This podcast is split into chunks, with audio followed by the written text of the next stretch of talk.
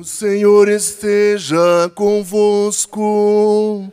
Ele está no meio de nós. Proclamação do Evangelho de Jesus Cristo, segundo Mateus. Glória a vós, Senhor. Naquele tempo disse Jesus aos seus discípulos: ninguém pode servir a dois senhores, pois ou odiará um e amará o outro, ou será fiel a um e desprezará o outro. Vós não podeis servir a dois, a Deus e ao dinheiro. Por isso eu vos digo, não vos preocupeis com a vossa vida, com o que havereis de comer ou beber, nem com o vosso corpo, com o que havereis de vestir. Afinal, a vida não vale mais do que o alimento, e o corpo mais do que a roupa? Olhai os pássaros dos céus. Eles não semeiam, não colhem, nem ajuntam em armazéns. No entanto, vosso Pai que está nos céus os alimenta. Vós não valeis mais do que os pássaros? Quem de vós pode prolongar a duração da própria vida só pelo fato de se preocupar com isso? E por que ficais preocupados com a roupa? Olhai como crescem os lírios do campo. Eles não trabalham, nem fiam. Porém eu vos digo, nem o rei Salomão, em toda a sua glória, jamais se vestiu como um deles. Ora, se Deus veste assim a erva do campo que hoje existe e amanhã é queimada no forno, não fará ele muito mais por vós, gente de pouca fé. Portanto, não vos preocupeis dizendo, que vamos comer, que vamos beber, como vamos nos vestir. Não. Os pagãos é que procuram essas coisas. Vosso Pai, que está nos céus, sabe que precisais de tudo isso. Pelo contrário, buscai em primeiro lugar o reino de Deus e a sua justiça. E todas essas coisas vos serão dadas por acréscimo. Portanto, não vos preocupeis com o dia de amanhã, pois o dia de amanhã terá as suas preocupações. Para cada dia bastam seus próprios problemas.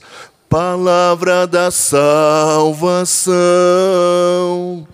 Glória a vós, Senhor.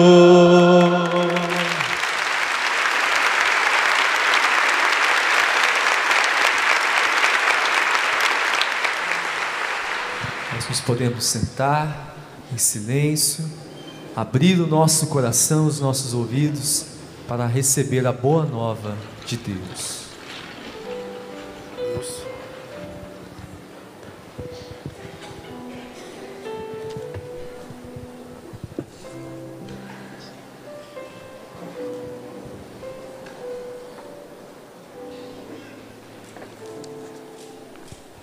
E que bom estarmos aqui na celebração do santo sacrifício do Senhor, onde o Senhor agora Ele quer nos alimentar com a sua palavra. Depois Ele vai nos alimentar com o seu corpo e com o seu sangue. Então vamos ficar atentos agora. Vocês estão com fome e Deus quer falar com você. O evangelho de hoje, Deus vai falar de duas coisas: a preocupação dos homens e a preocupação de Deus.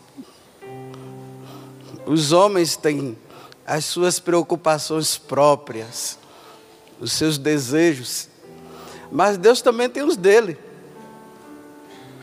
Só que entre a preocupação dos homens e a preocupação de Deus, nós precisamos nos preocupar também com a preocupação de Deus, não com a nossa.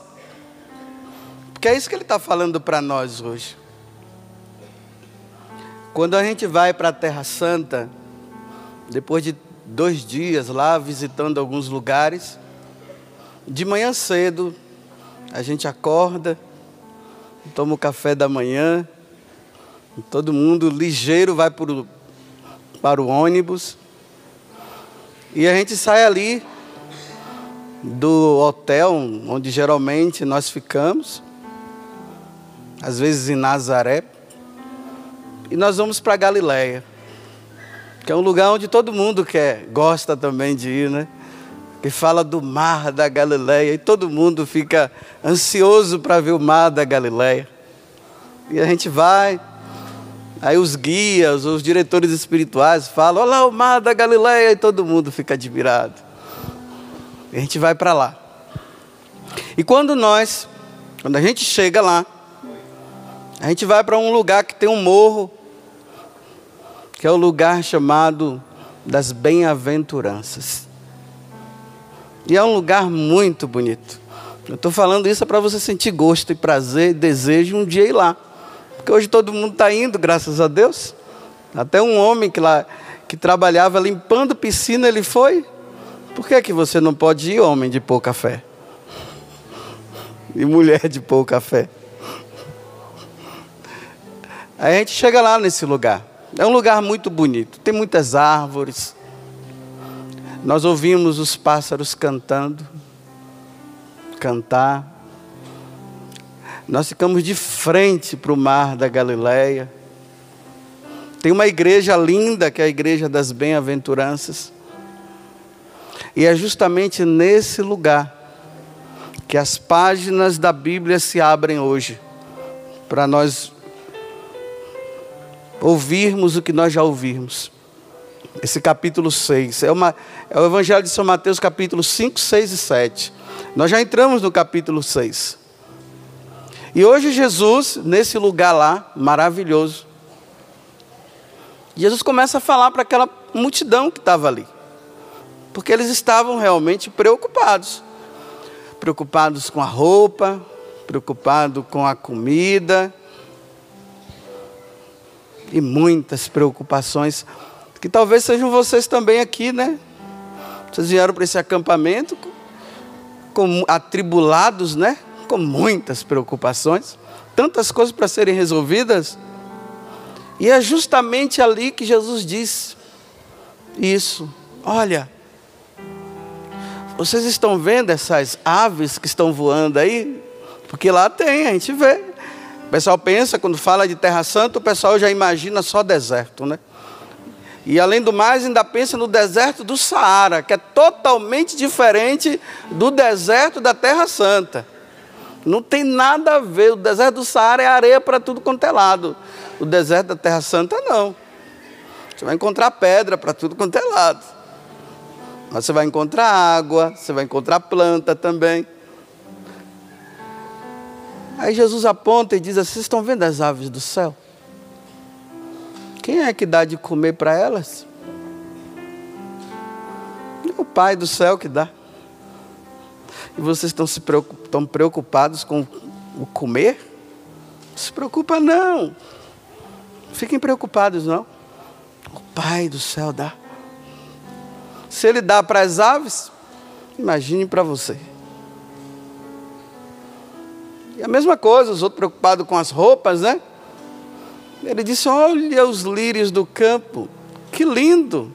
Vocês não acham? Acham, as mulheres principalmente. Os homens não veem tanta beleza, mas as mulheres, com a sensibilidade que elas têm, nossa, mas é lindo demais. Tá? Se os lírios do campo são tão lindos assim, e o Pai do céu, ó, os veste dessa forma, imagine vocês, você pensa que Ele não vai dar a roupa para você também? Essa é a preocupação dos homens. Ainda mais quem tem família, tem que se preocupar.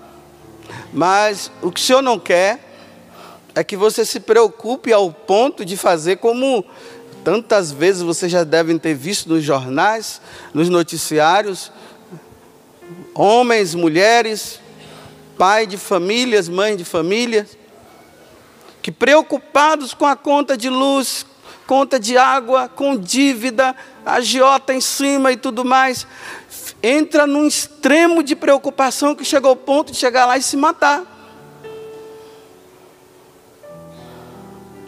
O Pai do céu não quer que você chegue a esse extremo, não. Porque quando uma pessoa chega ao extremo de se matar por causa das dívidas, por causa de comida, por causa de bebida, por causa disso, por causa daquilo, é porque ele não tem confiança que o Pai vai providenciar, o Pai vai dar. Agora, pode ser que Deus não dê a comida que você queira. Aí é o problema. De repente você quer um caviar, ele está dando só um ovo. Vai comer o ovo, ora.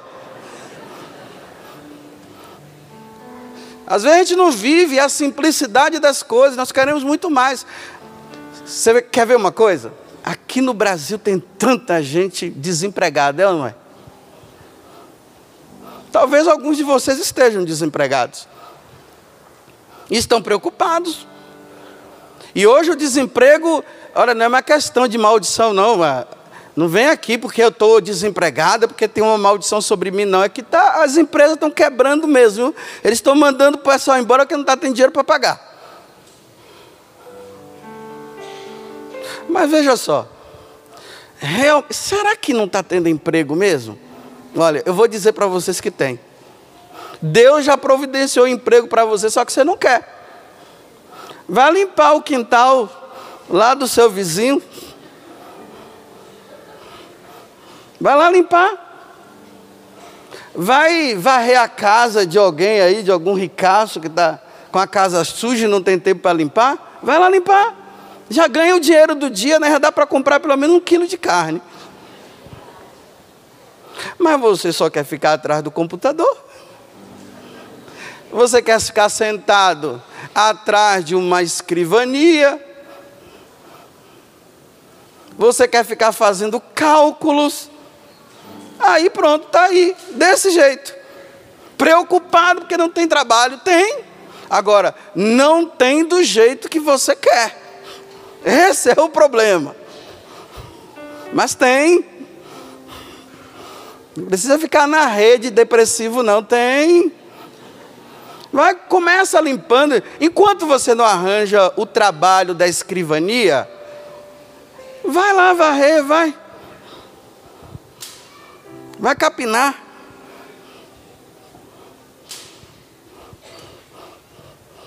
É ou não é verdade?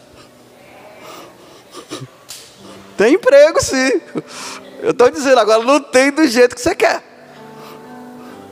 Do jeito que você quer, vai ter depois. Então comece ali, olha. Tem cada jovem tão forte por aí, né? Que vive malhando agora.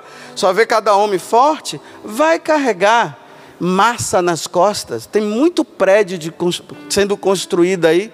Você vai ficar mais forte ainda, ó. Fortão. Mas você vai querer isso? Não, isso aí é para quem? É para pobre. É para quem não fez faculdade. É para quem não estudou. Mas para você que estudou, não, você vai pegar isso.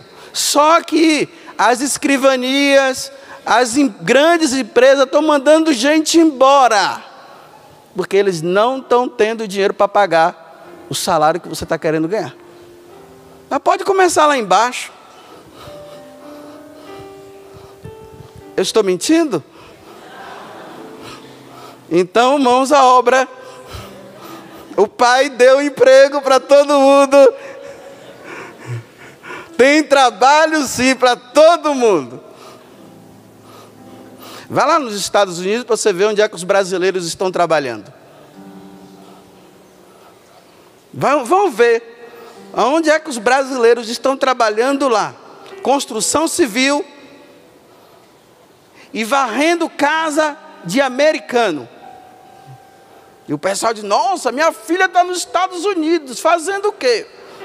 E aí ninguém fala, né? Que é uma vergonha dizer o que está fazendo lá. Nossa, está mandando rios e mares de dinheiro, de dólares. Tá, mas está lá, ó. Uma casa, duas casas, três casas, varrendo. Não fiquem pensando que estão atrás de escrivania, não. E aí atendendo o telefone. Primeiro que muitos nem inglês sabem falar. Não tem nem tempo para aprender inglês. Mas estão trabalhando.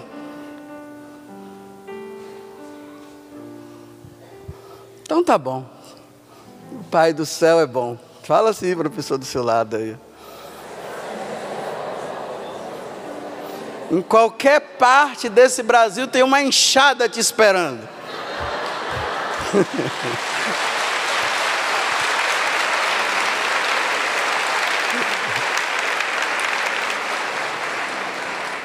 E para as mulheres uma vassoura.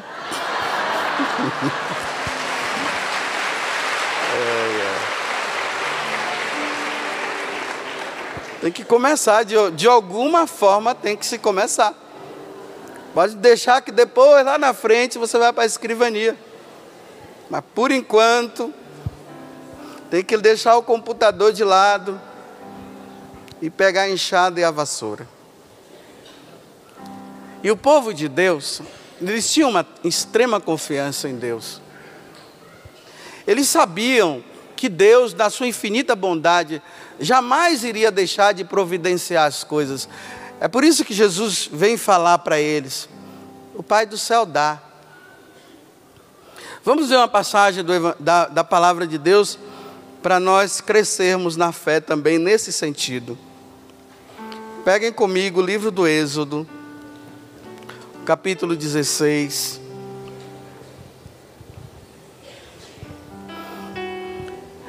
Êxodo, capítulo dezesseis. Sabe que o livro do Êxodo vai falar justamente da passagem, né? O povo de Deus que vivia escravo já há quatrocentos anos no Egito, agora Moisés vai lá, retira ele das mãos do, do Faraó, que eles eram escravos do Faraó. E agora eles entram no deserto. E agora vem o questionamento. O povo está no deserto. Não tem comida. Não tem bebida. E eles começam a murmurar, dizendo assim, ó. Êxodo dezesseis, versículo três. Oxalá tivéssemos sido mortos pelas mãos do Senhor no Egito, quando nos assentávamos diante das panelas de carne e tínhamos pão em abundância. Aí eles estão questionando Moisés aqui, olha. Vós nos conduzistes a este deserto para matardes de fome toda esta multidão?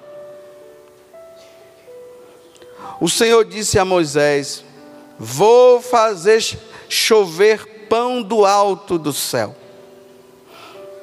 Porque o povo estava murmurando. De uma certa forma, entre aspas, eles estavam certos mesmo. Não, estavam lá no Egito, embora fossem escravos, mas tinha comida. Agora Deus leva para o deserto, chega lá, está todo mundo com o estômago vazio, não aparece comida. Eu, Moisés, é, que, que história é essa? Então eles murmuram.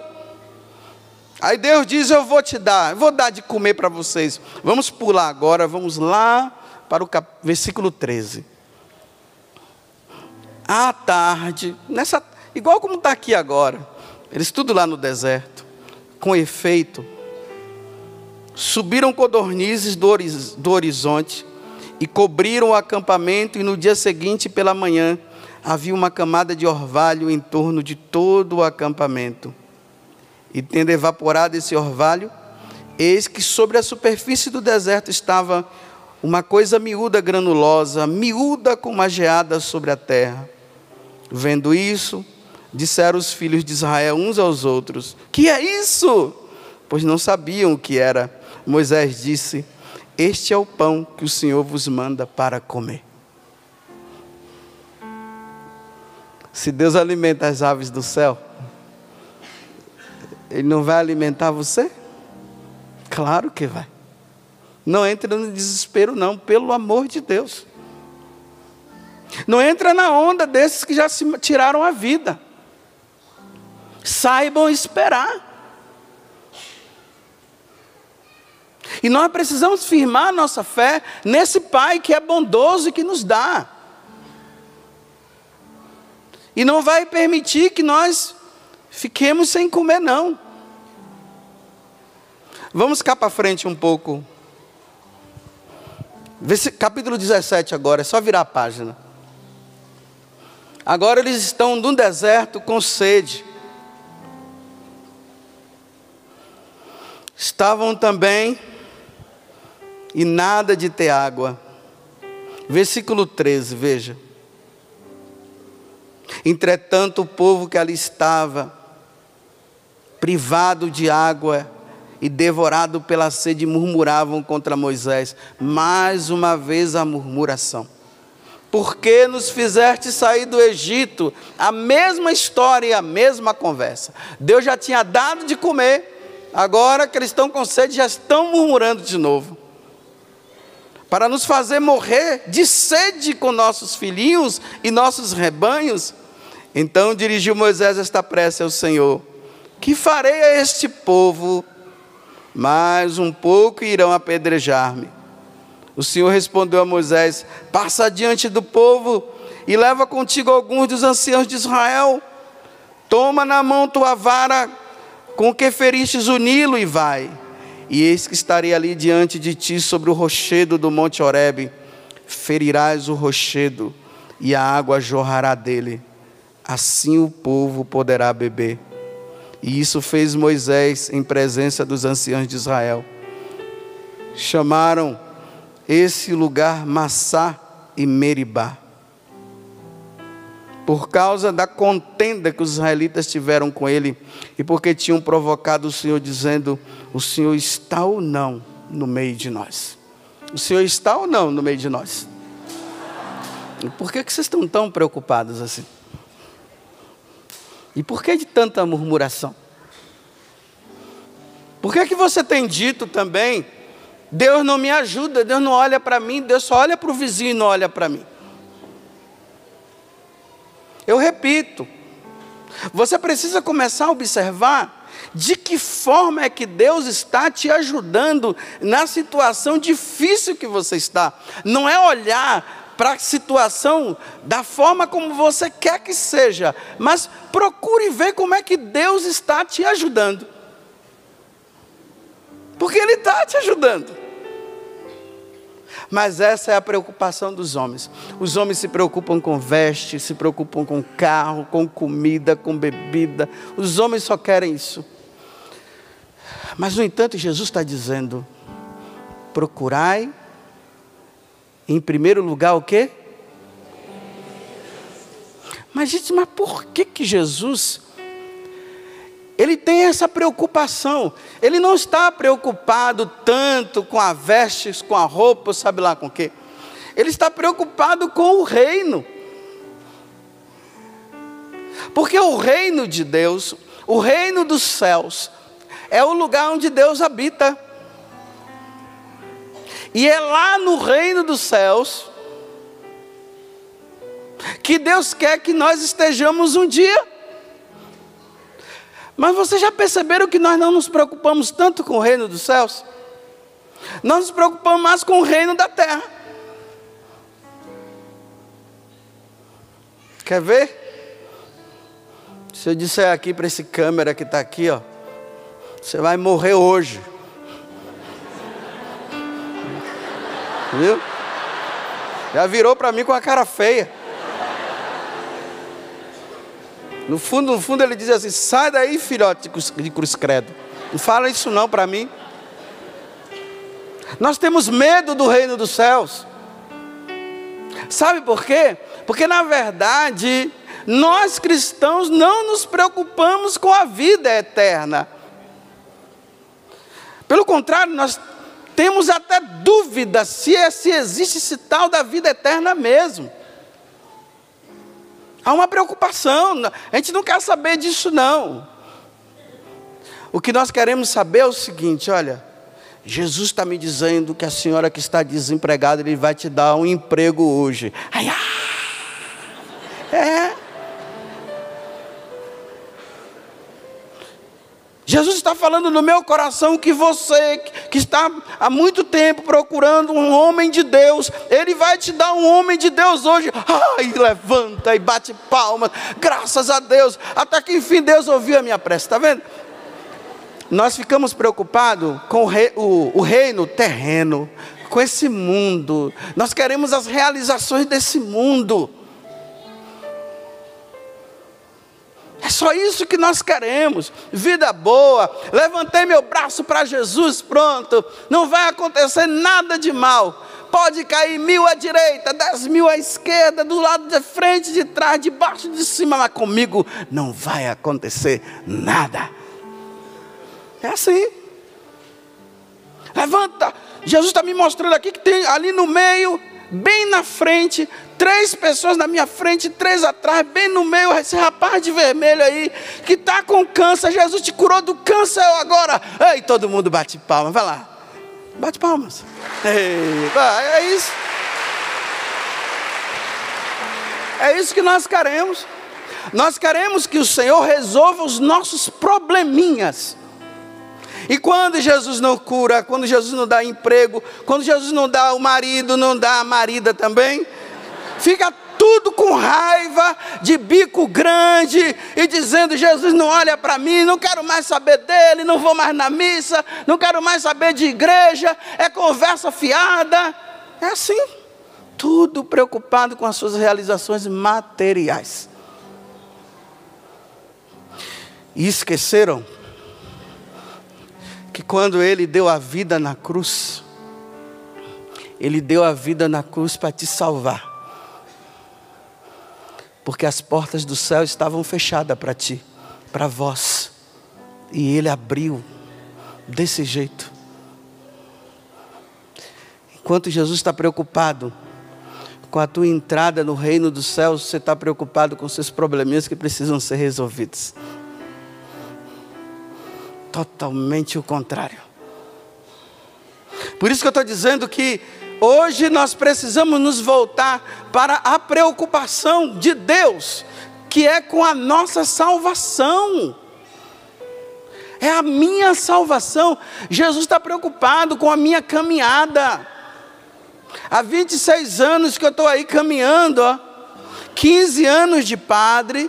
E há vinte e seis anos que eu estou caminhando, e Jesus está ali, olha, muito bem, dois mil e onze passou, e você conseguiu, não me abandonou, dois mil e doze, já estamos em junho, você está aí, que bom, Padre Zé, continue, não se afasta de mim não, com muito ou com pouco, continue comigo, é isso que ele está preocupado, porque adianta você ter todos os tesouros do mundo e depois você se perder? De que adianta o homem ganhar o mundo inteiro e perder a sua alma, falou ele. De que adianta?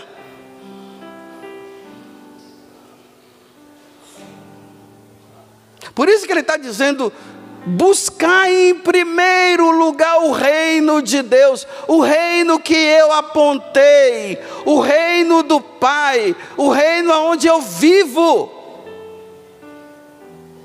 aonde aqueles que viveram nessa terra e lutaram e viveram perseverando comigo estão lá, mirem o reino dos céus, podem ficar tranquilos que as outras coisas não vão acontecer.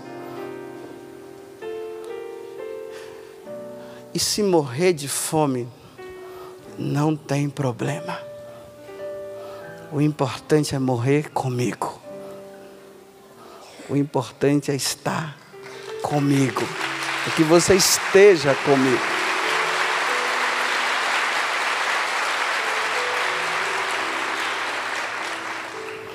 Essa é a preocupação de Deus.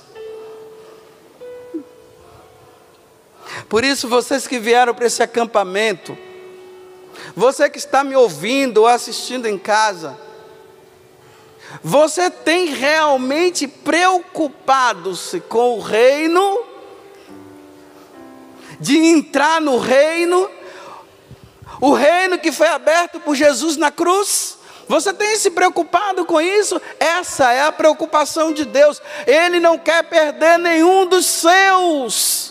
Nenhum, quem é de Jesus, levanta o braço aqui, isso, Ele não quer te perder, mas às vezes a sua preocupação é exagerada com isso e com aquilo, com o batom e não sei o quê, com o seu corpo, com o seu rosto, com o seu cabelo, que tem que pintar, essa preocupação exagerada com essas coisas, tem levado você a não estar com Deus, e a não procurar a justiça de Deus, a não amar o irmão, a não fazer o bem pelo irmão, porque você está preocupado só contigo.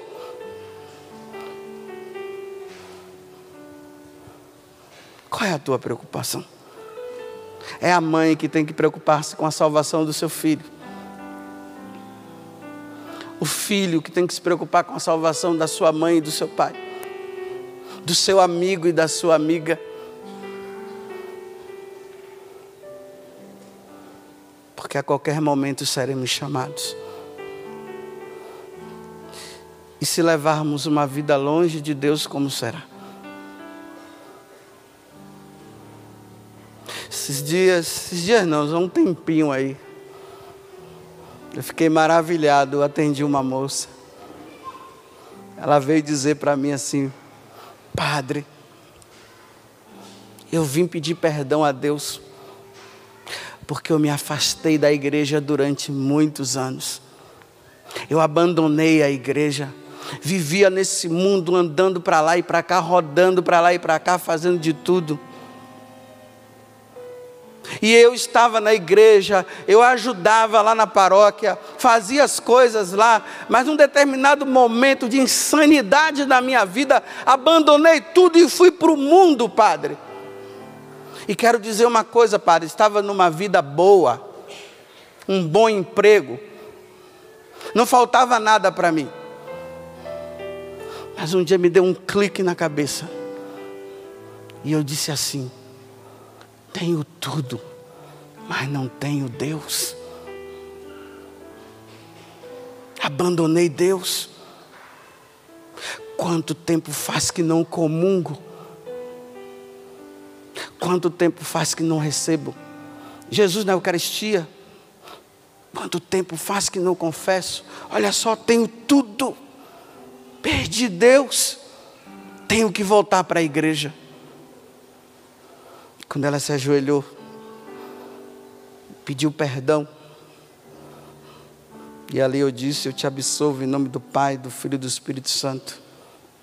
Ela se levantou com uma, um rosto, numa alegria, e eu disse para ela: Deus te perdoou, hoje tem festa no céu.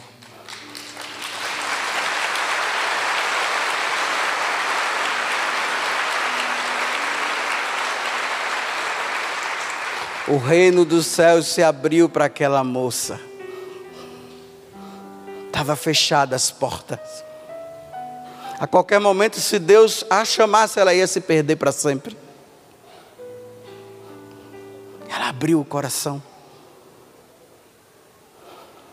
Será que você, alguns de vocês que estão aqui, será que vocês não são desses que há muito tempo abandonou a igreja?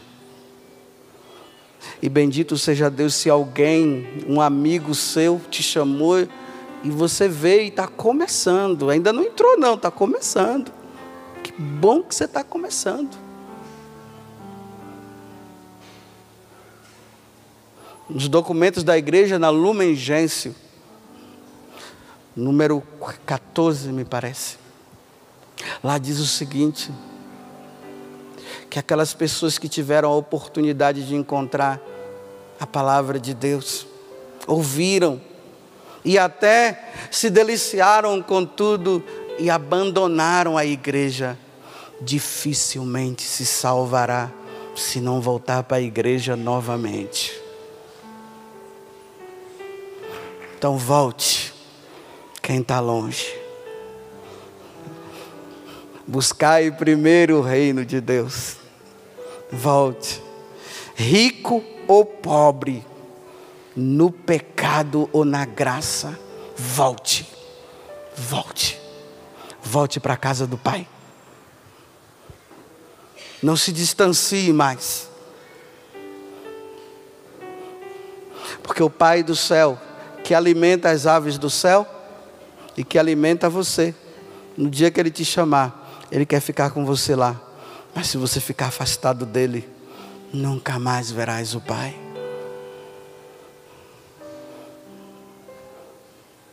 Achei bonito também lá em casa. O reino dos céus estava fechado na vida do meu pai e da minha mãe. Meu pai, mas minha mãe, meu pai já faleceu faz cinco anos. Meu pai, mas minha mãe se juntaram. Viviam juntos os dois. Eles não eram casados na igreja. As portas do reino estavam fechadas. Quando eu soube, mas meus irmãos, nós ficamos preocupados. Primeiro que a gente não era muito participar da igreja não, mas quando nós participamos da igreja e começamos a perceber, o quê? Meu pai e minha mãe vivendo essa situação? Fomos lá, conversamos com eles. E lá na igreja de Santo Antônio, em Vitória do Espírito Santo, eu sou testemunha de que eles se casaram na igreja. Eu, o filho deles. Talvez vocês não, não sejam testemunho, porque quando eles casam, os pais de vocês casaram, vocês ainda eram, nem tinham nascido. Mas eu sou testemunha. Não, não havia nenhum impedimento para eles receberem o, o sacramento. Eles foram lá. Na alegria, na tristeza, na saúde, na doença, por todo dia da nossa vida. E a partir daquele momento, as portas do reino... do reino dos céus se abriram na vida dos dois. Porque um dia, quando eu estiver lá, eu quero encontrar com eles também.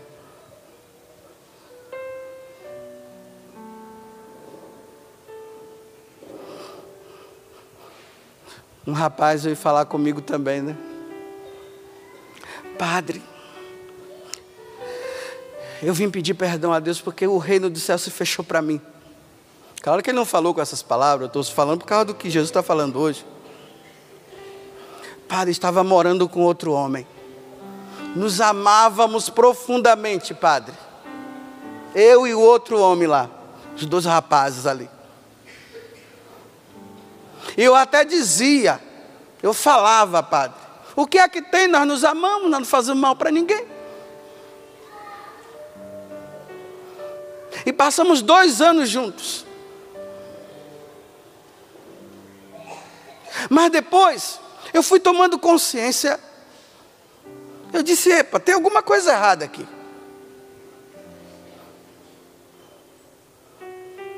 E ele foi lendo a Sagrada Escritura. Deus os fez o homem e mulher. E Deus lhe deu uma pessoa que lhe fosse adequada. Era Adão.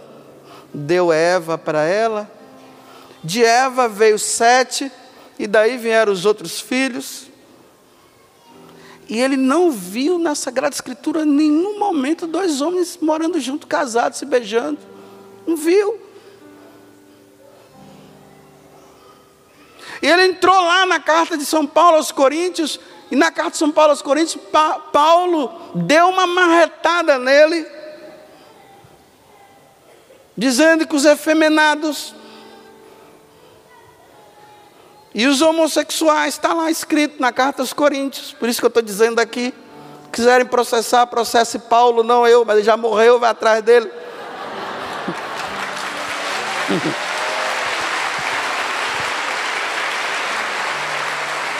E eu, e eu não tenho nada contra os meus irmãos, são meus irmãos, vou tratá-los bem.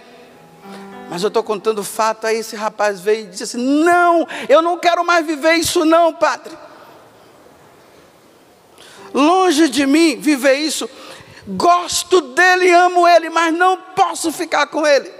Porque eu não quero me perder, padre. Eu quero a salvação em Cristo Jesus, que ele já me deu. E naquele momento, eu te absolvo em nome do Pai, do Filho e do Espírito Santo. Aí eu disse para ele, Deus acabou de te perdoar, hoje também tem festa no céu.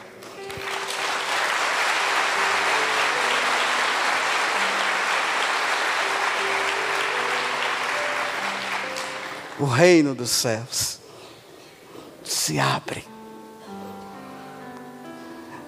Os homens estão fechando a porta que foi aberta por nosso Senhor Jesus Cristo.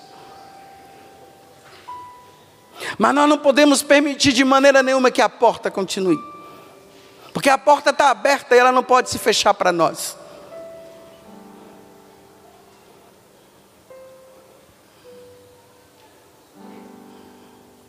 E aquele rapaz que obrigou a namorada dele a tomar remédio para abortar. Porque no momento de insanidade do namoro deles, eles não fizeram a vontade de Deus e fizeram a vontade deles e entraram numa relação sexual antes do casamento. E quando ele se deparou com a namorada dele grávida, ele disse: agora tudo está perdido, o que será de mim? Só tem uma solução, minha cara. Já não era mais minha amada não, é minha cara. Toma, toma o remédio, eu compro para você, eu compro, porque aí você se livra e eu também. Ah, graças a Deus a menina disse não.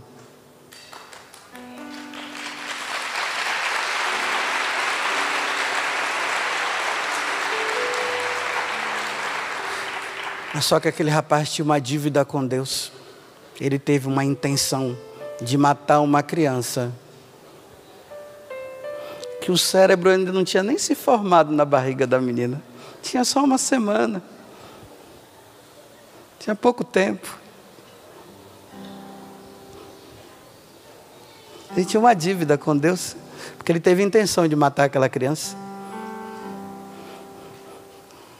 Não era uma coisa que estava na barriga dela. Era um filho de Deus. E aquilo ali estava atormentando-o durante muito tempo. Tribulação, estava atribulado. Até que ele procurou a salvação. Já vai atrás do sacerdote atribulado. E tem jeito para mim? Será que Deus vai me perdoar por essa intenção? Essa irresponsabilidade minha? Claro que Deus vai ter. Você se arrepende? Sim. Hoje também tem festa no céu para você.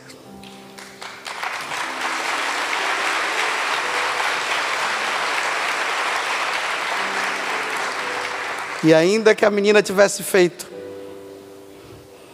e ele tivesse se arrependido por ela ter feito, e ela também, as portas do reino se abririam também, se ele viesse pedir perdão. Porque Deus nunca vai deixar de dar o perdão a quem o busca de verdade. E aquele homem que estava lá doente, em cima da cama, e murmurando e dizendo: porque Deus me deixou nessa condição. E os médicos já tinham dito: não tem mais jeito, ele vai morrer. E o homem blasfemando contra Deus. E a esposa preocupada: bem, não faça isso. Você precisa passar. Você precisa fazer essa passagem agora. E ir ao encontro de Deus. Que Deus existe coisa nenhuma. Eu não quero saber dele, não. Se ele existe, ele me tiraria dessa cama e tal, e murmurando. E a mulher começou a rezar. E quando a morte estava se aproximando, ele, tocado pela graça, ele disse: chama o padre. E a mulher chamou o sacerdote.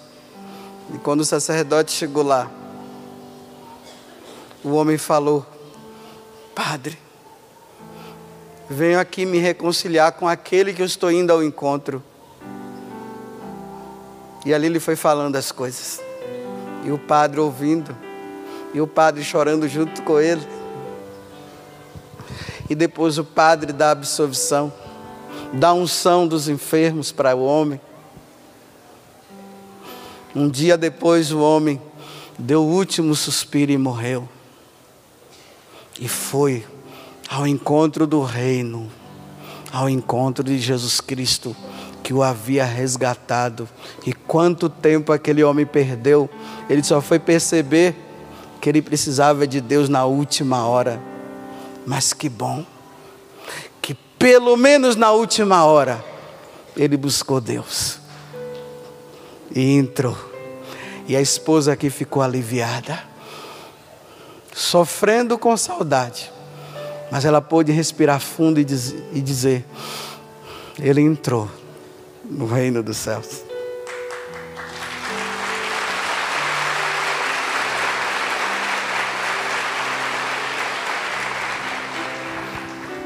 Estão entendendo qual é a sua preocupação? E qual é a de Deus?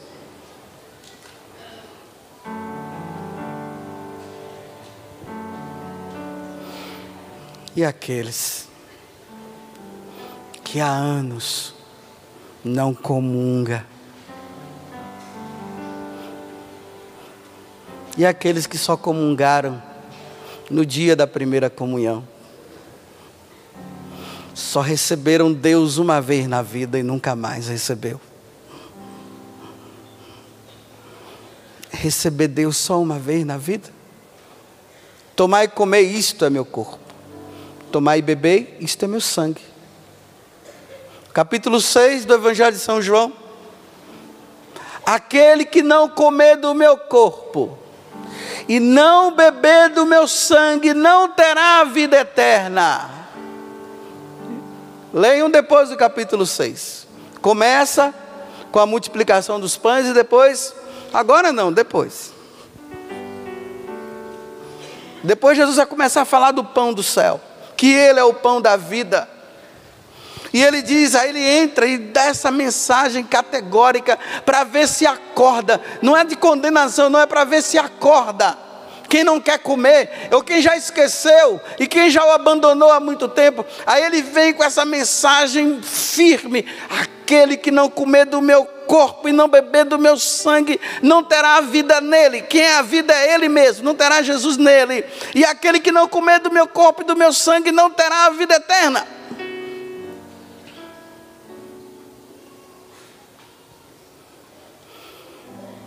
E um dia uma pessoa veio: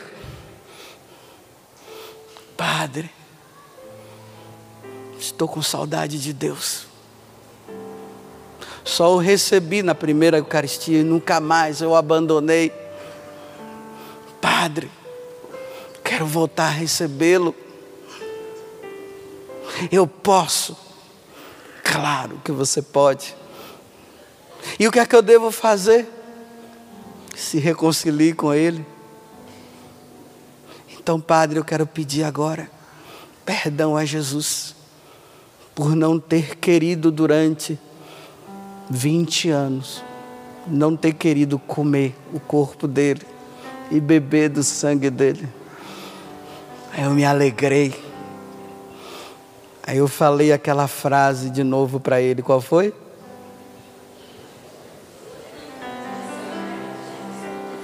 Hoje Deus acabou de te perdoar. Hoje tem festa no céu para você também.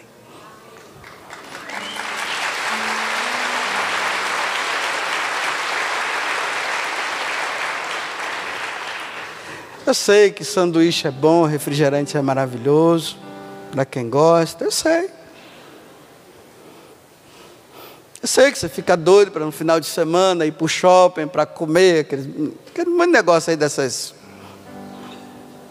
Eu sei. Eu sei que você está com saudade, porque tem dias que você não come aqui. Eu sei. Mas Deus é melhor. Muito melhor.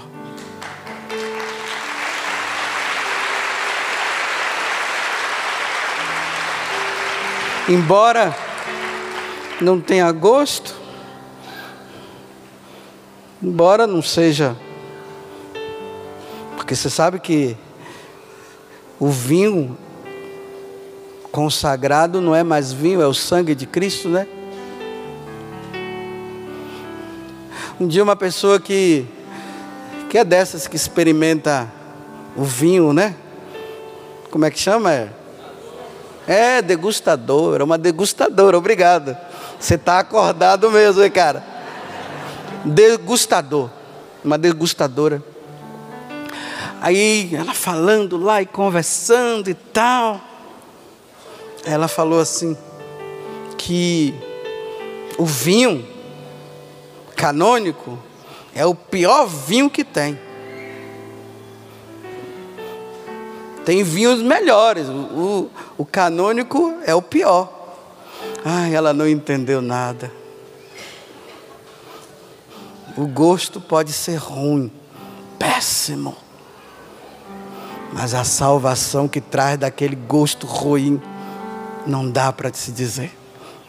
A salvação que vem daquele sangue, que quando o degustador diz, ai, que sabor ruim, é, é o sabor da vida eterna que está ali, embora esteja disfarçado de um sabor não muito bom.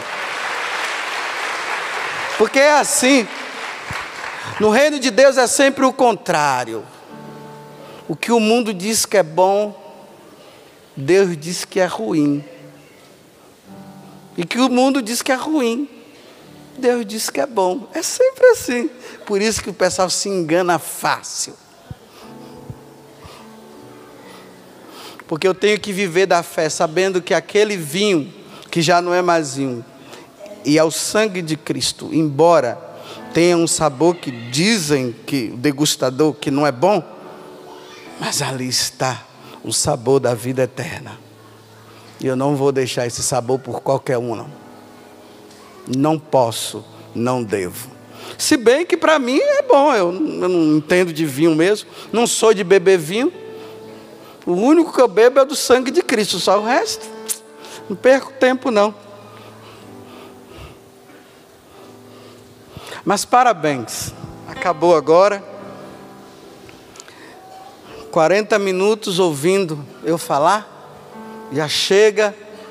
Espero que vocês agora saiam da celebração dessa Eucaristia desejosos do reino dos céus. Lutem pelo reino dos céus. E eu dei alguns exemplos aqui. Agora podem ficar tranquilos que tem enxada, tem vassoura. Alguém poderá te dar uma roupa, você não está podendo comprar, talvez não seja daquele tipo, marca, mas, não seja daquela marca, mas é marca, dá para vestir. Eu pelo menos não estou vendo ninguém andando nu por aí, não vi até hoje. A não ser nessas praias das sem vergonhices, chamadas praias da nudez que tem lá. Mas assim, eu nunca vi ninguém andando nu. Não vi. Tem gente passando fome? Tem. Mas que tal você dá um pouco do que você tem para eles também?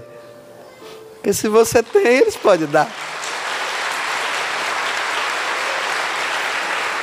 E por que não dividir com quem não tem? Porque é muito fácil dizer, Deus me deu, ah, e te deu, e você não pode dar também não, já que Deus te deu? Não, Deus me deu, então, olha, reza que Ele vai te dar. Não, Ele não vai dar, para outro não, Deus te deu, dê para Ele. É simples, é só dar, e quanto mais se dá, Deus dá mais para você dar mais ainda. Nós, e eu termino dizendo, nós não somos discípulos do tio Patinhas, nós somos discípulos de nosso Senhor Jesus Cristo.